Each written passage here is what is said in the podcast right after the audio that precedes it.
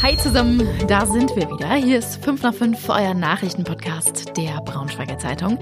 Ich bin Christina, heute ist der 26. Juli und das sind die Themen.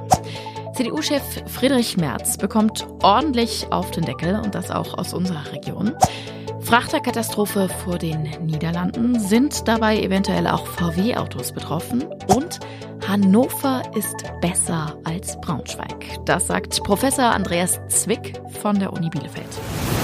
Ihr habt die Bilder vielleicht ja schon gesehen. Seit heute Nacht steht vor den Niederlanden ein Autofrachter in Flammen. Die Bergung, die ist äußerst schwierig und das Feuer ist auch noch nicht unter Kontrolle. Die Besatzung musste Hals über Kopf wirklich das Schiff verlassen. Ein Mensch ist dabei auch ums Leben gekommen. Und bei Autofrachter wird man natürlich bei uns in der Region schon hellhörig so ein bisschen. Und unsere Online-Redaktion verfolgt das natürlich auch den ganzen Tag schon für euch. Und deswegen ist jetzt unser stellvertretender Online-Chef Jan Knötsch bei mir. Jan, sag mal, gibt's schon irgendwelche Hinweise darauf, dass das auf diesem Frachter vielleicht ähm, VW-Autos sind?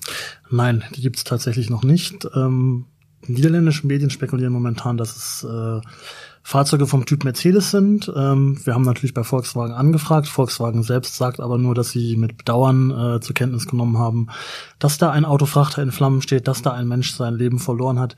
Mehr allerdings möchte Volkswagen momentan nicht dazu sagen. Sie können nicht sagen, wie die Lage auf dem Schiff ist, geschweige denn, was für Fahrzeuge da auf dem Schiff äh, an Bord gewesen sind. Dementsprechend können wir nicht wirklich sagen, äh, ob da auch äh, ja, Volkswagen in Brand stehen und vielleicht im Meer zu versinken drohen, weil das droht diesem Frachter ja. Äh, momentan wird er zumindest noch gekühlt, gelöscht. Es wird alles versucht, ihn irgendwie vorm Sinken zu retten. Äh, ja, und wenn er sinken sollte, dann sprechen Experten jetzt schon davon, wird das eine ganz große Umweltkatastrophe. Du hast es ja gerade schon gesagt, die Löscharbeiten, die sind ja relativ anstrengend, kompliziert und gar nicht so einfach. Es gibt ja auch Spekulationen, dass das möglicherweise Elektroautos sind, die diesen Brand entfacht haben. Das würde auch dafür sprechen, ähm, dass das eben nicht so einfach zu löschen ist. Das ist ja immer so ein bisschen tricky da. Wissen wir da schon irgendwas Gesichertes? Es ist zumindest so, dass die Rettungskräfte vor Ort sagen, es könnte ein Elektroauto gewesen sein. Äh, man hört es schon, könnte, konjunktiv. Auch da können wir noch nicht hundertprozentig sagen, was Sache ist. Unseren Informationen zufolge ist das nicht ganz so sicher, äh, wie es äh, die Rettungskräfte nach außen schon verkauft haben. Also alles noch ein bisschen spekulativ. Äh, danke dir auf jeden Fall für deine Infos. Und wenn es was Neues gibt, dann lest ihr das natürlich immer auf braunschweigerzeitung.de. Seit Tagen gibt es zumindest, wenn es irgendwie um Politik geht, gerade nur ein Thema. Und zwar CDU-Chef Friedrich Merz und seine Aussage im ZDF-Sommerinterview. Da hat er ja gesagt, dass er weiterhin dafür steht, mit der AfD auf Landes- und auf Bundesebene nicht zusammenzuarbeiten.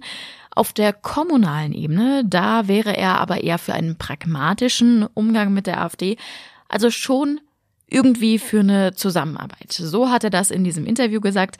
Diverse Sachen hat er jetzt im Nachgang auch bei Twitter wieder richtig gestellt, also wären Kommunikationsfehler gewesen. Es werde auch auf der kommunalen Ebene keine Zusammenarbeit mit der AfD geben. Dafür kriegt er aber jetzt ganz ordentlich auf den Deckel und zwar auch aus den eigenen Reihen und auch bei uns hier aus der Region. Wir haben uns mal umgehört.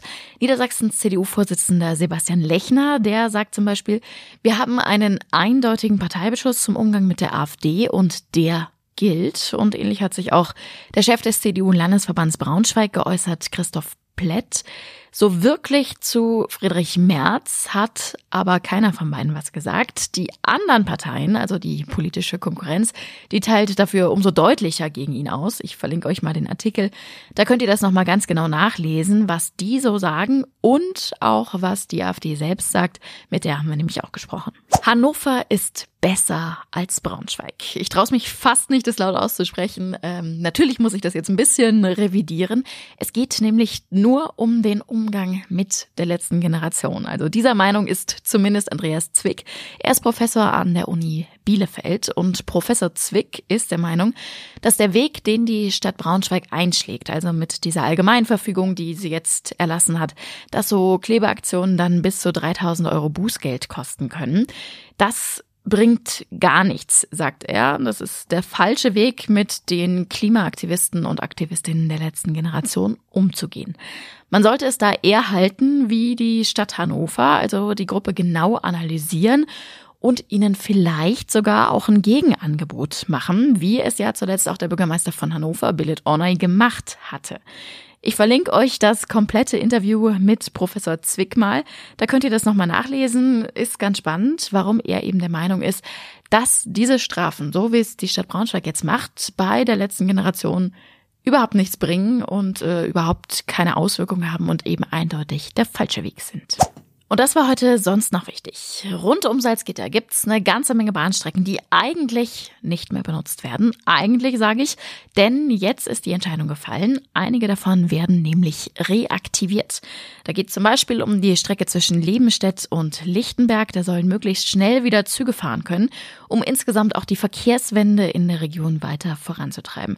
Sollen aber auch noch zwei weitere Strecken reaktiviert werden, also nicht nur Lichtenberg-Lebenstedt, sondern auch noch mehrere. Die Details, die verlinken wir euch in den Shownotes. Seit letzter Woche haben wir relativ regelmäßig hier im Podcast immer wieder über das verunreinigte Trinkwasser in Gifhorn gesprochen. Ich nehme die guten Nachrichten jetzt mal vorweg. Ihr könnt das Wasser überall bedenkenlos wieder trinken. Es hat sich nämlich herausgestellt, dass das irgendwie doch kein E. coli-Bakterium war, was man gefunden hatte. Also man wusste, dass es ja überhaupt auch eine super geringe Belastung war, also die kleinste Einheit, die man überhaupt messen konnte, wurde da festgestellt. Man konnte aber eben eine gesundheitliche Belastung nicht ganz ausschließen. Und wie gesagt, jetzt gibt es eben die Entwarnung. Nö, äh, es war doch ein ungefährlicher Umweltkeim, den wahrscheinlich ein Insekt mitgebracht hat.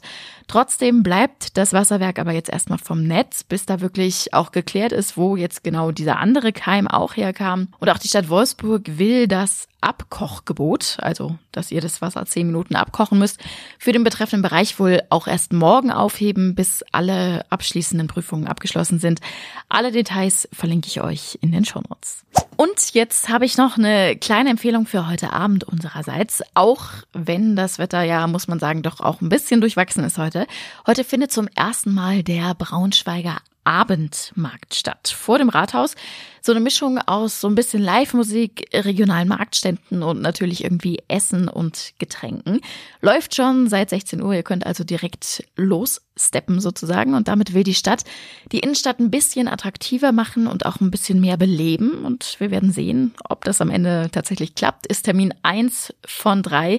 Wie es gewesen ist und ob das alles so funktioniert hat, das lest ihr dann natürlich bei uns auf braunschweigerzeitung.de. Damit wünsche ich euch einen schönen Feierabend und ihr wisst ja, ihr könnt euch immer unter 5 nach 5 at funkemedien.de melden oder ihr schreibt an die Nummer in den Shownotes, egal was ihr habt. Äh, Lob nehmen wir gerne, Kritik und Fragen, aber natürlich in jeder Art und Weise auch. Bis morgen. Tschüssi.